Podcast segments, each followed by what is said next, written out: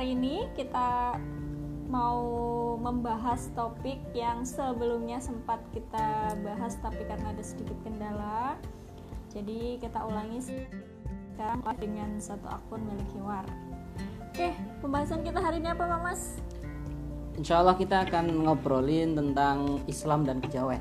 Islam dan kejawen. Ya. Ini kemarin pertanyaannya Mbak Ela ya, Mbak Septarelani. Terima kasih sudah bertanya ke Hiwar tentang keresahan atau uh, unek-unek seputar adat uh, yang ada di masyarakat Jawa.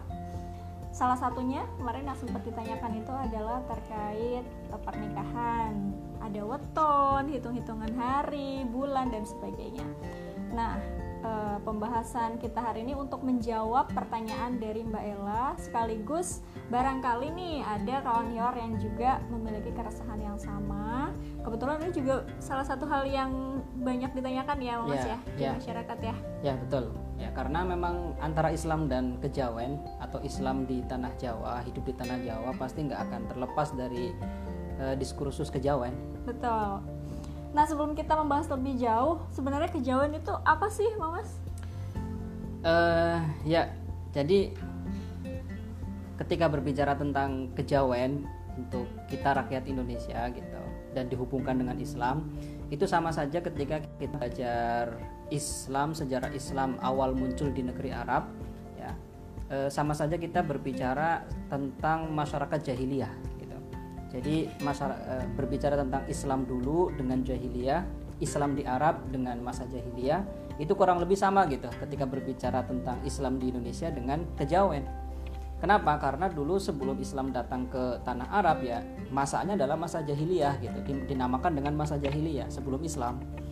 Ya, dan Islam ketika datang ke Jawa juga sama ada tradisi-tradisi kepercayaan-kepercayaan penduduk Jawa pada waktu itu ya yang dianut oleh mereka. Ya, dan Jawa pada waktu itu definisi Jawa secara geografisnya ya bukan Pulau Jawa seperti yang kita kenal sekarang. Ya, ya oh, kali eh, apa namanya itu Sumatera Kalimantan ya yang Nusantara itu ya kurang lebih dulu namanya Jawa gitu kan. Eh, sehingga apa? Eh, sehingga tradisi-tradisi yang dianut oleh orang dulu dinamakan dengan kejawen. Kenapa? Karena tradisi itu dilaksanakan oleh dilakukan oleh etnis-etnis Jawa gitu. Ya kurang lebih kejawen seperti itu.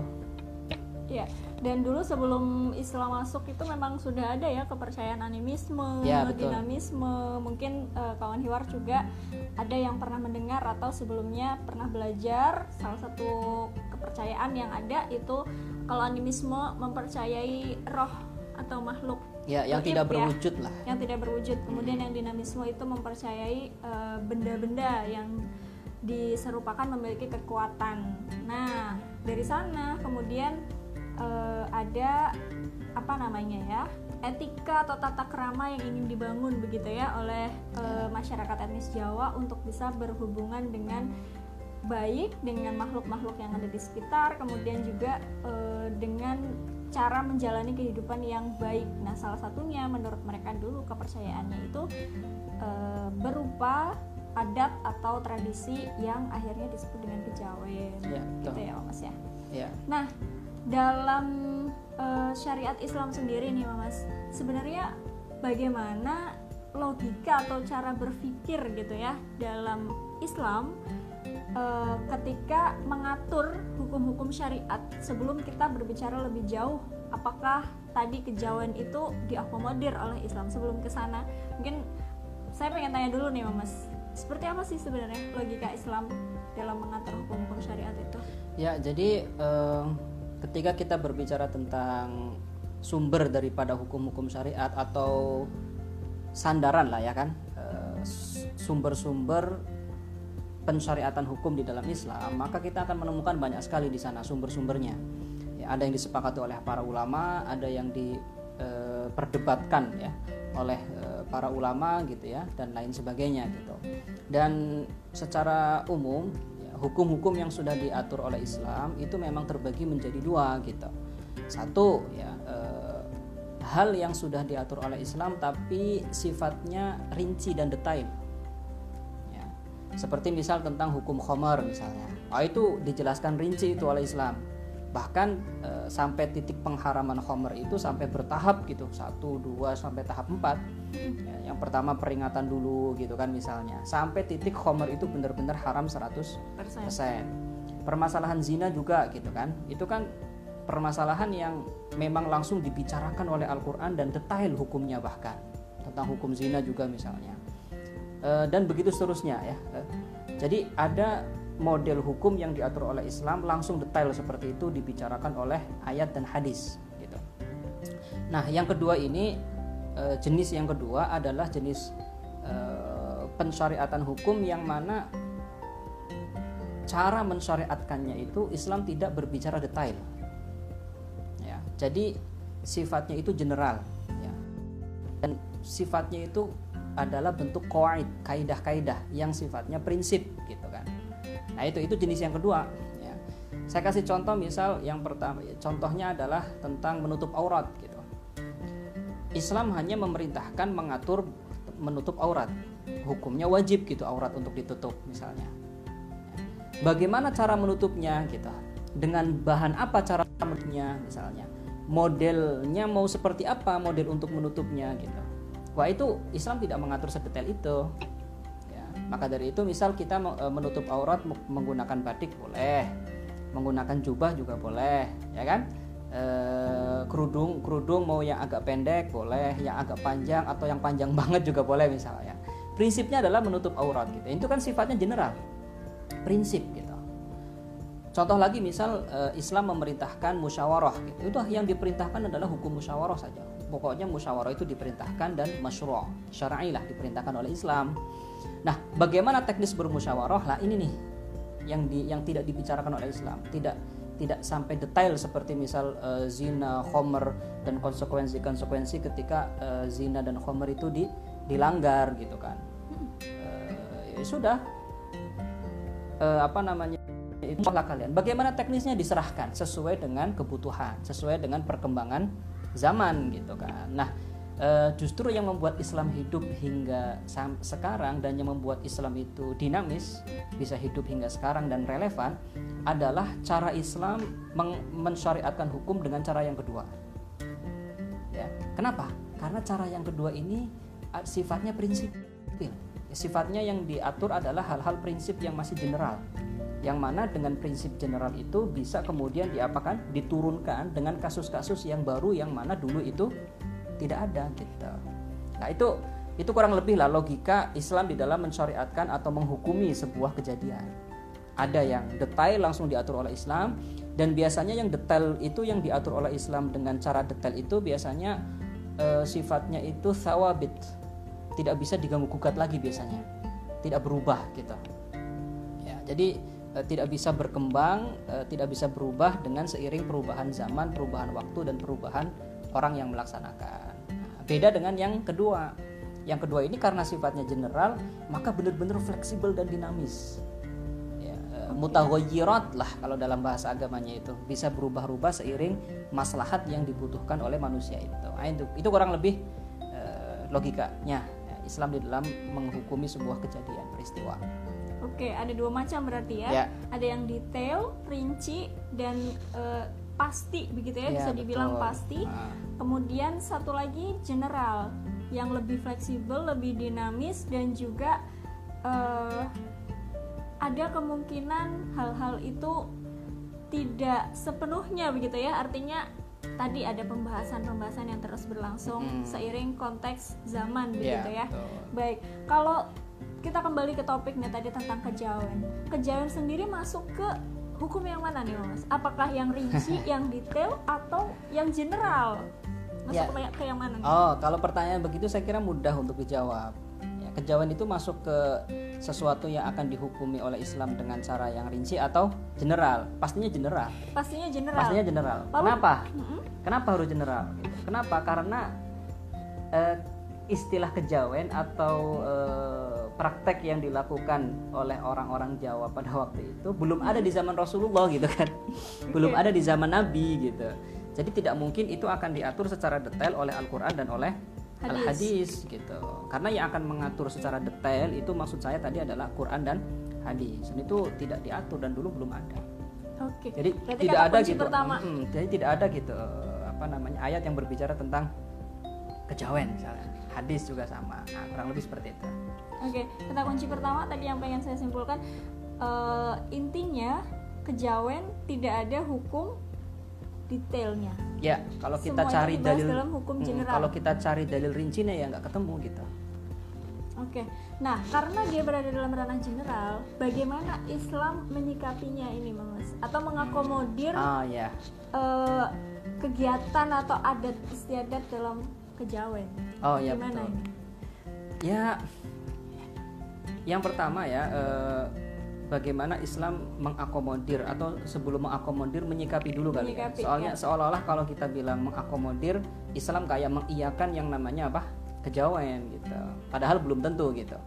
Nah, eh, hemat saya ya untuk menyikapi kejawen ya kita tidak bisa menjener, menjena, menjenela Mengeneral, mengeneralisir ya.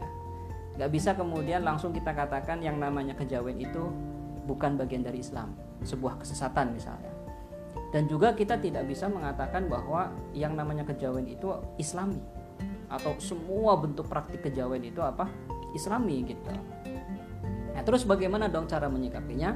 Cara menyikapinya ya perlu dilihat case per case. Lihat tuh satu eh, antara satu kasus dengan kasus yang lain. Ya jadi misalnya dalam tradisi misal eh, apa sesajen untuk pohon yang besar misalnya atau kemudian eh, hitung-hitungan hari untuk orang yang hendak berjualan atau hitung-hitungan hari dengan weton ketika orang hendak menikah. misalnya. Eh, atau misal tradisi-tradisi seperti eh, apa namanya kepercayaan-kepercayaan seperti orang misal membangun rumah ya menggunakan usuk. Usuk itu sandaran genting ya usuk Ya. rumah itu eh, Atap. atap gitu kan itu usuknya dari awal bangun hingga eh, rumah itu hancur dirobohkan itu tidak boleh dipotong Di- misalnya tidak dipotong. boleh diganti misalnya dan begitu seterusnya gitu nah perlu melihat hal itu praktek kejawen itu kita perlu melihat kasus per kasus ya karena tidak semua praktek kejawen itu dibenarkan dan tidak semua praktek kejawen itu kita sesatkan gitu kita perlu lihat kasus per kasus gitu. Itu cara eh, Islam eh, cara eh, pintu pertama ya sebelum kita menghukumi yang namanya apa? Kejawen. Perlu melihat dari kasus per kasus gitu. Jadi ketika pertanyaannya bagaimana nih Islam mengakomodir praktek kejawen gitu? Ya saya pengen tanya balik dulu praktek kejawen yang mana gitu misalnya. Karena praktek kejawen satu dengan yang lain eh, itu belum tentu diakomodir dan ketika diakomodir pun cara mengakomodirnya itu boleh jadi berbeda-beda Hmm, Oke. Nah, Nah, gitu. kalau dari apa namanya eh, pembahasan yang tadi disampaikan bahwa harus dilihat satu kasus dengan yang lain bisa jadi memang hasil akhirnya berbeda begitu ya ya bisa dibolehkan bisa juga dilarang dan seterusnya nah kalau dari atau dalam prakteknya nih mas gimana sih caranya bisa sampai menentukan tadi ya dengan melihat satu kasus dengan kasus yang lain begitu ya. Sampai menentukan bahwa ini akhirnya boleh ini akhirnya tidak boleh atau mungkin ini akhirnya boleh tapi dengan syarat dan seterusnya. Ya. Gimana itu? Ya cara cara menen- cara menentukannya yang pertama kita harus paham betul terlebih dahulu praktek kejawennya seperti apa. Ya, setelah lihat praktek kejawennya seperti apa kita tarik nih kepada ajaran Islamnya kepada syariatnya. Jadi untuk menghukumi sebuah kejadian patokannya mudah sebenarnya syariat. Atau syariat yang bentuknya prinsip-prinsip tadi itu yang bentuknya kaidah-kaidah yang general itu tadi. Ketika praktek-praktek itu bisa dimasukkan ke kaidah yang general dalam Islam tadi itu maka ya dia kita akan katakan dibolehkan. Contoh mas. Ya. Eh, apa ya? Eh, contohnya misalnya kayak di dalam eh, yang sifatnya eh, apa namanya teologis misalnya. Eh, tentang eh, sesajen misalnya ya kan? Atau tentang hitung-hitungan hari baik dan buruk ketika orang hendak berdagang eh, atau hendak hajatan menikah atau sunatan dan lain sebagainya misalnya ya kan? Nah kita gimana cara menghukuminya? Ya kita harus bertanya dulu nih misalnya kepada orang yang hitung-hitungan itu kepada bapak atau kepada kakek yang melakukan hitung-hitungan itu. Jadi kita nggak bisa langsung katakan menghitung-hitung hari baik dan buruk oh ini apa namanya nggak islami ini sesat gitu. Ntar dulu. Kita kita harus ngerti dulu gambaran di lapangannya itu seperti apa. Dia menjalankan hitung-hitungan itu tuh seperti apa. Karena boleh jadi e, antara satu orang dengan orang yang lain ketika mengaplikasikan praktek kejawen sudah berbeda antara dulu dengan sekarang. Kalau dulu mungkin e, sangat rekat dan dekat sekali dengan kesesatan. Kenapa? Karena e, mereka dulu sebelum Islam datang ketika melakukan praktek kejawen itu yaitu mereka menganut animisme dan dinamisme mempercayai tentang roh ya. Ketika upacara adat memanggil roh-roh ya dan meyakini roh-roh itu punya kekuatan kemudian e, menyuguhkan sesajen untuk sebuah pohon yang sangat besar gitu kan dengan keyakinan bahwa pohon itu bisa mendatangkan manfaat dan bisa mendatangkan madorot gitu. Nah kalau praktiknya seperti itu itu jelas sesat gitu kan, itu jelas me, me, um, uh, keluar gitu dari batasan-batasan tauhid yang seharusnya kita yakini. Misal kita tanya kepada bapak atau kakek yang melakukan hitung-hitungan itu. Misal weton sang pengantin laki-laki dengan weton pengantin perempuan ya kan dihitung gitu, ditambahkan. Setelah ditambahkan dihitung ketika misalnya ketemunya kok sampai titik lara dan pati gitu. Lara itu maksudnya sakit. Oh, ini kan menderita maksudnya. Lara dalam uh, Jawa di Jawa artinya menderita atau pati artinya kematian gitu. Jadi kalau nanti pernikahan itu dilanjutkan akan banyak anggota keluarga yang meninggal. meninggal gitu kan maka ketika ketemu di titik lara atau pasti pernikahan harus dibatalkan misalnya ya kan nah kita orang yang melakukan praktek hitung-hitungan seperti itu kita perlu tanya dulu gitu sama bab sama kakek yang melakukan itu. Kayak uh, hitung-hitungan ini kenapa sih? Kakek apa yang kakek yakini tentang hari ketika misal ketemunya adalah hari yang buruk? Ketika kakek itu bilang ya ini kan cuma buat hati-hati saja cuma buat usaha agar terhindar dari mara bahaya. Karena biasanya eh, yang hitung-hitungannya kok ketemu di titik yang eh, bahaya seperti ini ketika dilanggar nanti akan terjadi apa-apa gitu. Oh gitu. Eh, berarti nggak ada berarti nggak ada hubungan sama yang macam-macam dengan roh halus. Oh enggak enggak itu cuma buat hati-hati karena kita punya leluhur yang seperti ini seperti ini dan punya pengalaman yang seperti ini seperti ini gitu. Ini kalau secara pendekatan pendekatan teologis terhadap praktik kejawen seperti ini, ini tidak apa-apa. Keyakinan dia tidak bermasalah kok gitu. Berbeda dengan misalnya kita bertanya gitu. Dan dia dan kakek menjawab, "Oh, karena hari itu hari sial. Hari itu adalah hari yang punya kekuatan untuk membuat orang itu beruntung atau membuat orang itu celaka gitu kan." Jadi dia meyakini ada sebuah kekuatan yang ada pada hari itu baik yang memberikan maslahat atau tidak madorot gitu atau tidak ya kan nah nah ketika seperti itu itulah it, ketika seperti itu maka keyakinan dia yang sekarang bermasalah. Itu boleh jadi adalah salah satu bentuk fenomena kesyirikan. Kalau yang seperti itu gitu. Misalnya ya kan? Itu kalau pendekatannya teologis gitu. Cuma kalau misal praktek kejawen itu mau kita pandang menggunakan sudut pandang syariat sudut pandang hukum gitu. Maka praktek kejawen itu saya kira tidak terlalu bermasalah ya menghitung-hitung hari dan buruk itu saya kira tidak bermasalah gitu. Apalagi kalau niatnya memang untuk menghindar diri marah bahaya. Kenapa? Ya dalam syariat kita uh, punya kaidah dafud doror. Ya menolak madorot walaupun ini sifatnya masih praduga gitu. Tapi kan secara hukum kebiasaan ada gitu kan. Uh, dan secara hukum syariat yang namanya nikah itu nggak perlu ada nggak nggak ada misalnya syaratnya harus di hari ini syaratnya harus di hari itu. Itu di dalam syariat nggak ada nggak kita temukan yang penting rukun dan syaratnya apa? Terpenuhi, terpenuhi. selama rukun dan syaratnya terpenuhi insya Allah ya yakin misalnya uh, Bismillah lillahi taala ya maka apa? Maka insya Allah pernikahannya akan berkah misalnya ya kan? Nah mungkin yang menjadi pertanyaan Ustaz kalau kita mau menggunakan sudut pandang syariat yang penting rukun dan syarat terpenuhi ya. Tapi setelah dihitung-hitung ternyata bertentangan dengan hitung-hitungan hari. hari gitu. Ini kira-kira gimana nih gitu kan? Ini mungkin yang yang yang perlu didudukan gitu kan? Ya. e, karena nggak semua orang tua kemudian punya prinsip seperti anaknya yang misalnya e, tidak punya paham kejawen seperti itu gitu. Lah ini masalah ini memang perlu didudukan antara seorang anak dan bapak harus dialog dulu gitu kan? Eh, dan ketika misalnya ya misalnya kalau menggunakan prinsip eh, teologi ya keyakinan yang paling hakiki atau yang perlu menjadi barometer itu adalah Gusti Allah gitu. Selama misalnya ya kita yakin Bismillah gitu kan eh, walaupun ini menang, melanggar hitung-hitungan yang kejawen seperti itu yang hasilnya ternyata tidak baik gitu kan tapi kita yakin bahwa Allah itu akan melindungi kita yakin Allah e, menjadi sandaran menjadi patokan ya maka insya Allah ketika dilanggar itu tidak apa-apa selama kita yakin. Yang penting yakin nih keyakinan dalam hati nih. Kenapa? Gitu. Karena kalau kita yakin seperti itu itu insya Allah Allah akan melindungi dan ya kan e, apa namanya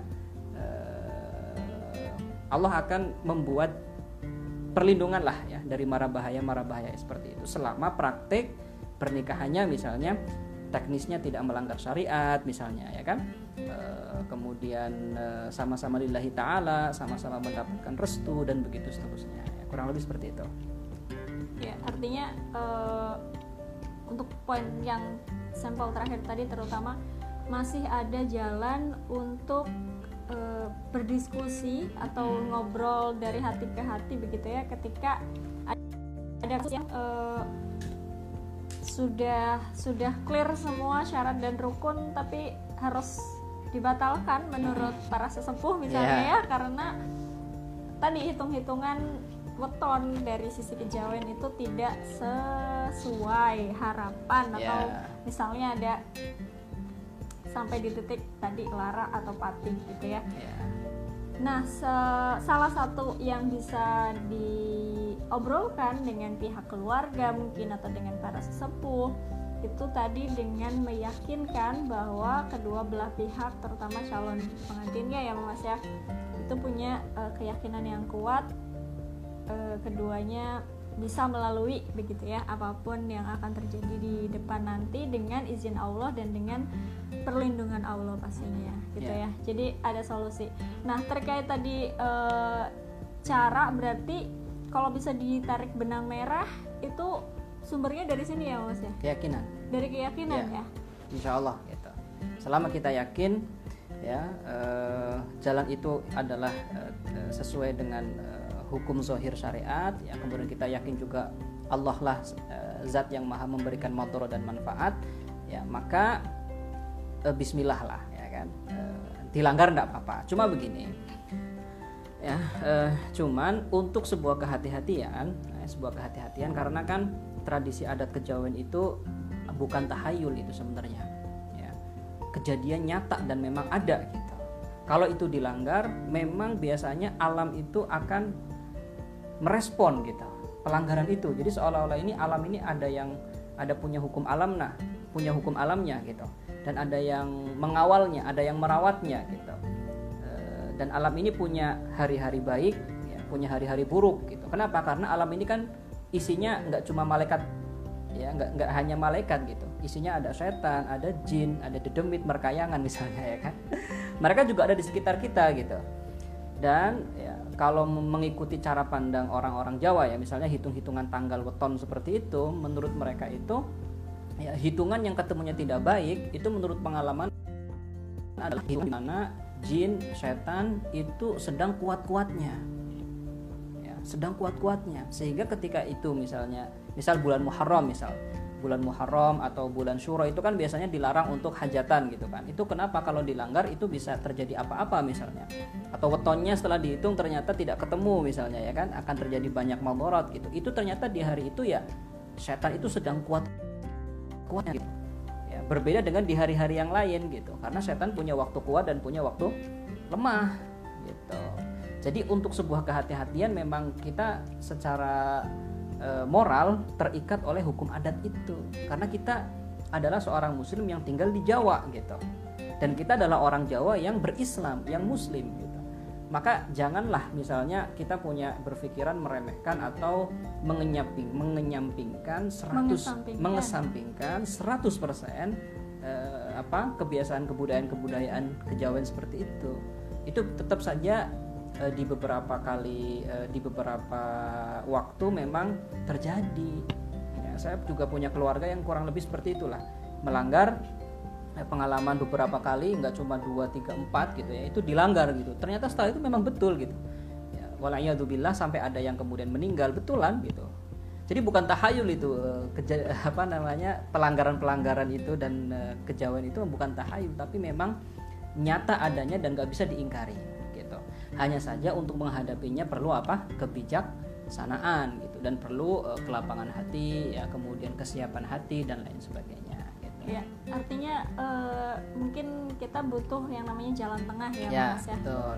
tidak 100% uh, menolak yang namanya tadi ya praktik kejawen atau tradisi adat di uh, tengah masyarakat etnis Jawa terutama untuk kita yang memang tinggal di sini begitu ya, ya di tanah Jawa.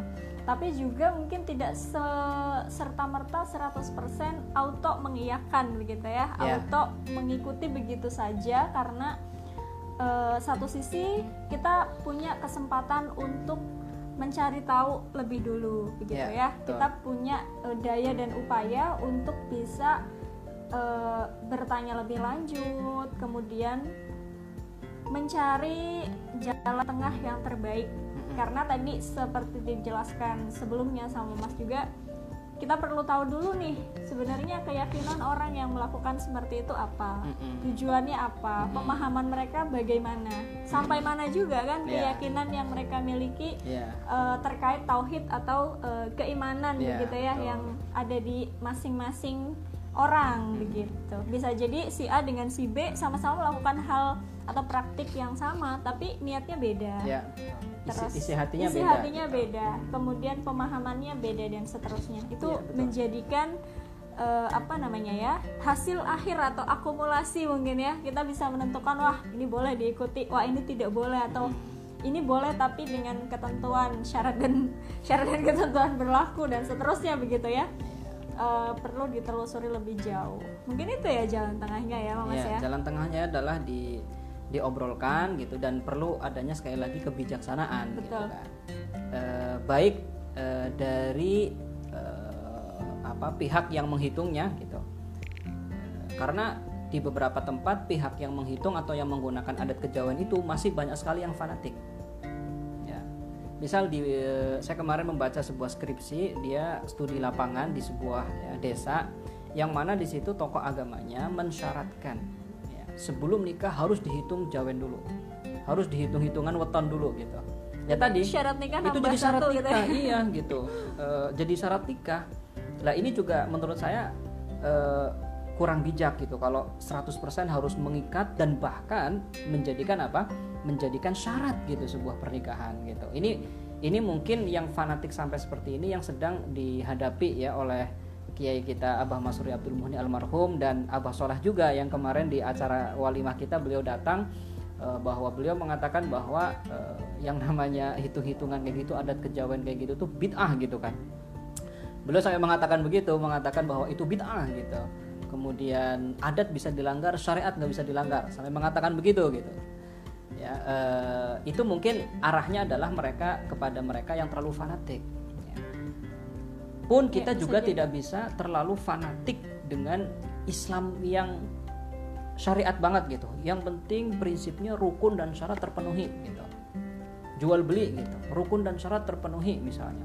Di hari apa pun itu gitu. Nggak peduli itu hari Sabtu misalnya mau perjalanan gitu. Kalau di dalam hitung-hitungan uh, Islam kan hari yang baik hari Rabu misalnya atau hari Minggu gitu misalnya. Hari Jumat pasti hari Sabtu itu jangan sampai digunakan untuk melakukan perjalanan gitu misalnya. Itu salah satu kepercayaan e, tradisi peninggalan leluhur juga. Hari Sabtu jangan digunakan untuk melakukan perjalanan. Kemudian kita menyampingkan itu 100% loh hari semuanya baik kok misalnya gitu kan. Mau menikah misalnya masih ada salah uh, sesepuh yang ingin ada hitung-hitungan biar uh, sampai ke titik maksimal uh, maslahatnya yeah. gitu. Enggak mau pakai itu gitu. Orang nikah itu kan yang penting rukun dan syaratnya apa terpenuhi begitu kan. Itu apalah gitu itu bid'ah lah misalnya dan lain sebagainya. Itu saya kira juga tidak bijak karena mau tidak mau kita adalah seorang muslim yang tinggal di negeri Jawa gitu. Etnis. Etnis Jawa tanah gitu. Jawa. Tanah Jawa yang mana mereka punya leluhur punya hukum alam punya tradisi punya etika yang perlu dijaga juga gitu. Jadi selama misalnya tradisi-tradisi itu tidak bertentangan dengan prinsip-prinsip hukum syariah atau uh, hukum di sini bisa tentang syariah atau tentang sebuah keyakinan maka tidak ada masalah. Perlulah kita hormati, kita akomodir hal-hal itu gitu. Jadi jangan terlalu apatis gitu kan dengan uh, kejawen juga ya, perlu kita sikapi dengan bijaksana. Ya, artinya uh, kita sebagai apa ya terutama anak muda yang masih hmm. mungkin bawa pencur jiwanya gitu ya kan dan biasanya jiwa kita kan memang masih menggebu-gebu gitu Betul. Jadi semangat banget gitu kan udahlah idealis lah kurang lebih itu apa itu ya boleh jadi eh, keidealis keidealisian kita itu karena kita tidak tahu gitu padahal kalau kita mempelajari hal itu ya itu adalah sebuah hal yang nyata gitu ada iya betul Ya, prinsipnya saling menghormati, saling uh, menghargai. Terlebih Islam juga mengajarkan kita untuk bersikap seperti itu ya. ya Rahmatan lil alamin hmm. katanya kan. Hmm.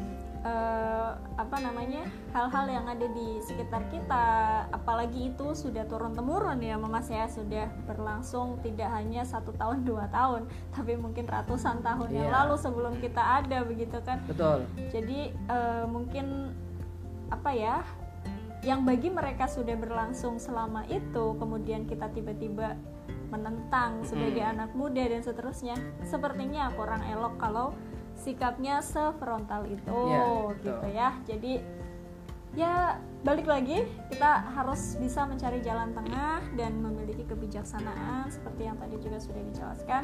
Artinya eh, tentang kejawen ini Islam memiliki ruang untuk mengakomodir itu semua tetapi harus dipelajari uh, case per case atau setiap kasus setiap praktik dari uh, kegiatan dalam kejawen atau adat istiadat itu karena bisa jadi itu tadi nanti hasilnya tidak boleh atau betul-betul haram misalnya yeah. ya. Jangan sampai kita ikuti. Tapi ada juga yang uh, sebaiknya kita masih bisa menundukkan kepala untuk yeah, merendahkan ego kita begitu ya untuk bisa mengikuti. Karena ternyata setelah ditelusuri tidak bertentangan dengan syariat. Ya, gitu.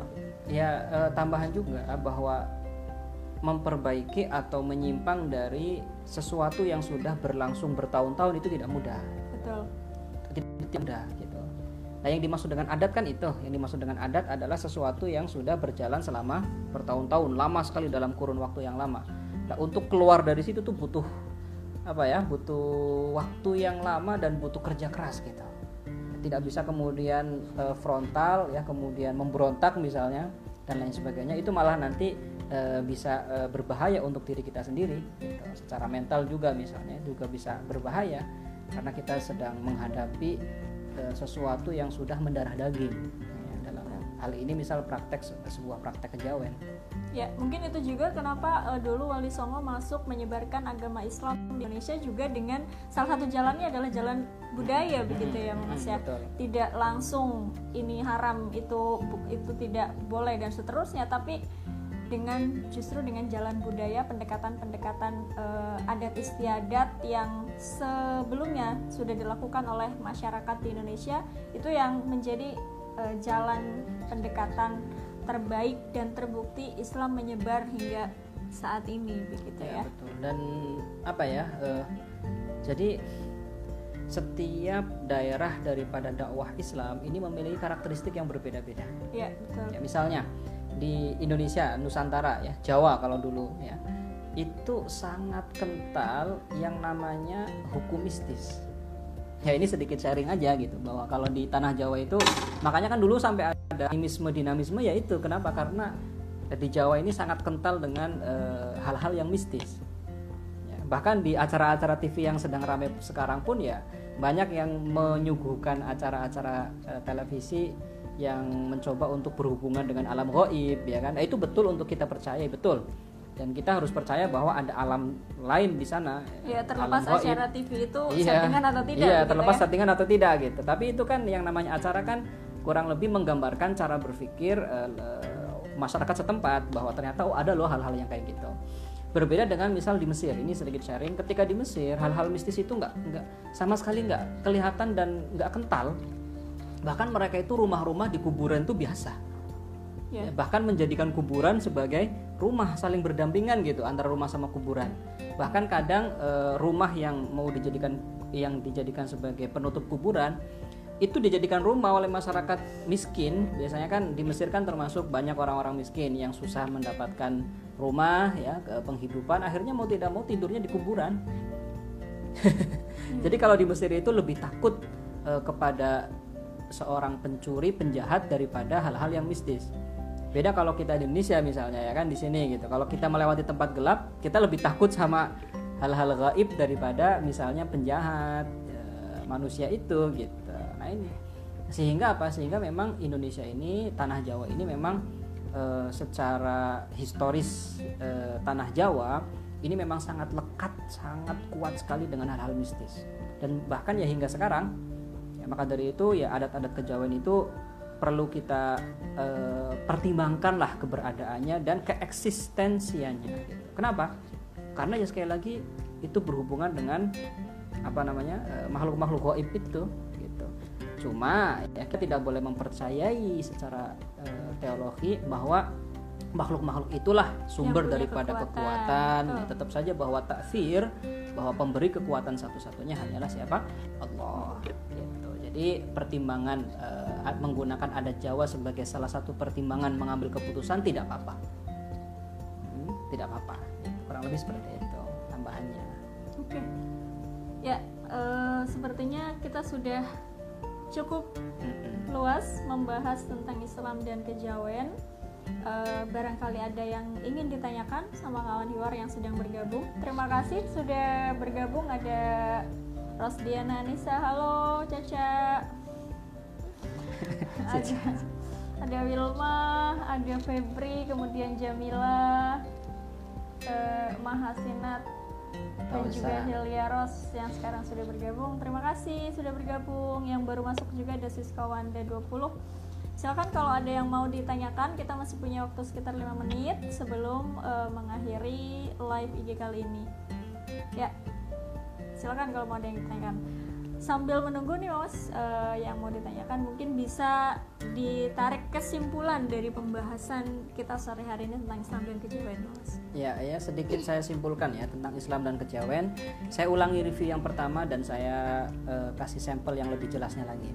Bahwa berbicara tentang Islam dan kejawen kurang lebih kalau di zaman awal Islam ya sama kayak kita berbicara tentang Islam dan masa-masa jahiliyah ya, Islam datang di situ yang ada adalah masa-masa jahiliyah Eh, tradisi misal wa'dul banat tradisi jahiliyah wa'dul banat. Wa'dul banat itu apa?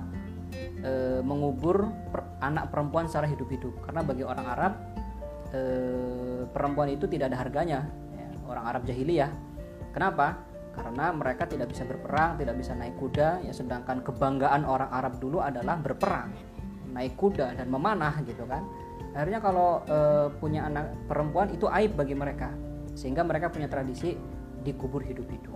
Nah ini ketika Islam datang dilihat tuh tradisi itu oleh Islam pada waktu itu. Oh ternyata uh, itu perbuatan yang sangat tidak baik. Kenapa? Karena menyia-nyiakan nyawa gitu, membunuh soalnya kan. Nah, sedangkan Islam menginginkan bahwa laki-laki dan perempuan ini harus sama-sama dihormati karena sama-sama manusia gitu kan. Akhirnya dihilangkan tradisi itu. Kemudian misal tradisi e, perempuan tidak mendapatkan warisan dulu Nah itu orang Arab punya tradisi seperti itu. Bahkan perempuan itu menjadi bahan warisan. Ketika Islam datang, tradisi itu dilihat. Oh ternyata itu tidak sesuai. Ya, Islam menginginkan perempuan itu mendapatkan wari warisan. Akhirnya Islam datang merubah tradisi itu dengan syariat hukum yang baru. Uh, dan lain sebagainya gitu. Nah itu kurang lebih uh, tradisi yang ditolak oleh Islam. Tapi ada juga tradisi orang dulu sebelum Islam datang yang kemudian diakomodir seperti puasa gitu. Puasa pada bulan Syuro atau puasa yang itu tadi e, memperingati apa? E, Nabi Musa selamat dari kejaran Firaun gitu kan. Itu dipuasai oleh mereka gitu kan. Ya, kita ketika ingin mensyukur karena Nabi Musa nabi kita juga ketika kita ingin memuasai e, hari itu pun juga tidak apa-apa. Nah, itu kan diakomodir tuh oleh Islam. Karena caranya adalah dengan apa dengan berpuasa gitu. Kemudian tawaf di sekitar eh, apa namanya Ka'bah gitu. Orang jahiliyah pun punya tradisi dan punya kebiasaan beribadah mengitari Ka'bah gitu. Kan nggak kemudian apa namanya itu mengitari Ka'bah langsung kemudian ditolak. Bahkan sampai sekarang rukun haji salah satunya adalah apa? Tawaf gitu kan. Nah itu kan diakomodir gitu oleh Islam nah sama gitu ketika kita berbicara Islam dan kejawen kita perlu melihat kasus per kasus dalam kejawen itu kalau memang sekiranya benar-benar bertentangan dengan Islam misal dalam aspek teologis misalnya ya ini harus benar-benar kita perbaiki dan harus kita islamisasi atau kemudian kita uh, tolak secara halus gitu kan dan pelan-pelan seperti yang diajarkan oleh para ulama dan wali songo tentunya gitu. Yeah. Kalau yang memang masuk bisa diakomodir ya harus perlu kita akomodir gitu misalnya. Tradisi-tradisi itu selama tidak bertentangan dengan akidah dan syariat. Syariat. Kasus per kasus kita perlu lihat. Nah, itulah wallahu a'lam.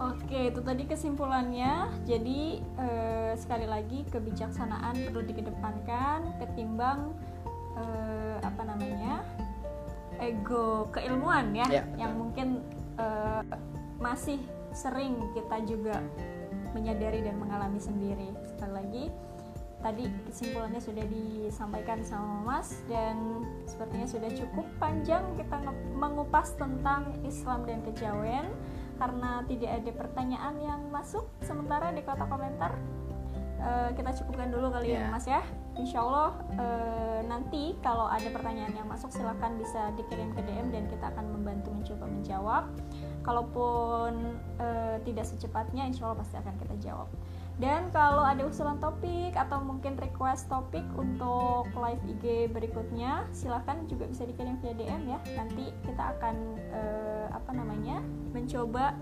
memilih dan memilah mana yang bisa kita wujudkan requestnya. Ya. Sekali lagi terima kasih kawan Hiwar yang sudah bergabung. Sampai jumpa di live IG berikutnya. Kalau ada kata-kata yang kurang berkenan, kami mohon maaf dan semoga tidak ada kendala teknis yang berarti dari suara terutama untuk live IG kali ini. Oke, sekian ya, dari kami. Wassalamualaikum warahmatullahi wabarakatuh.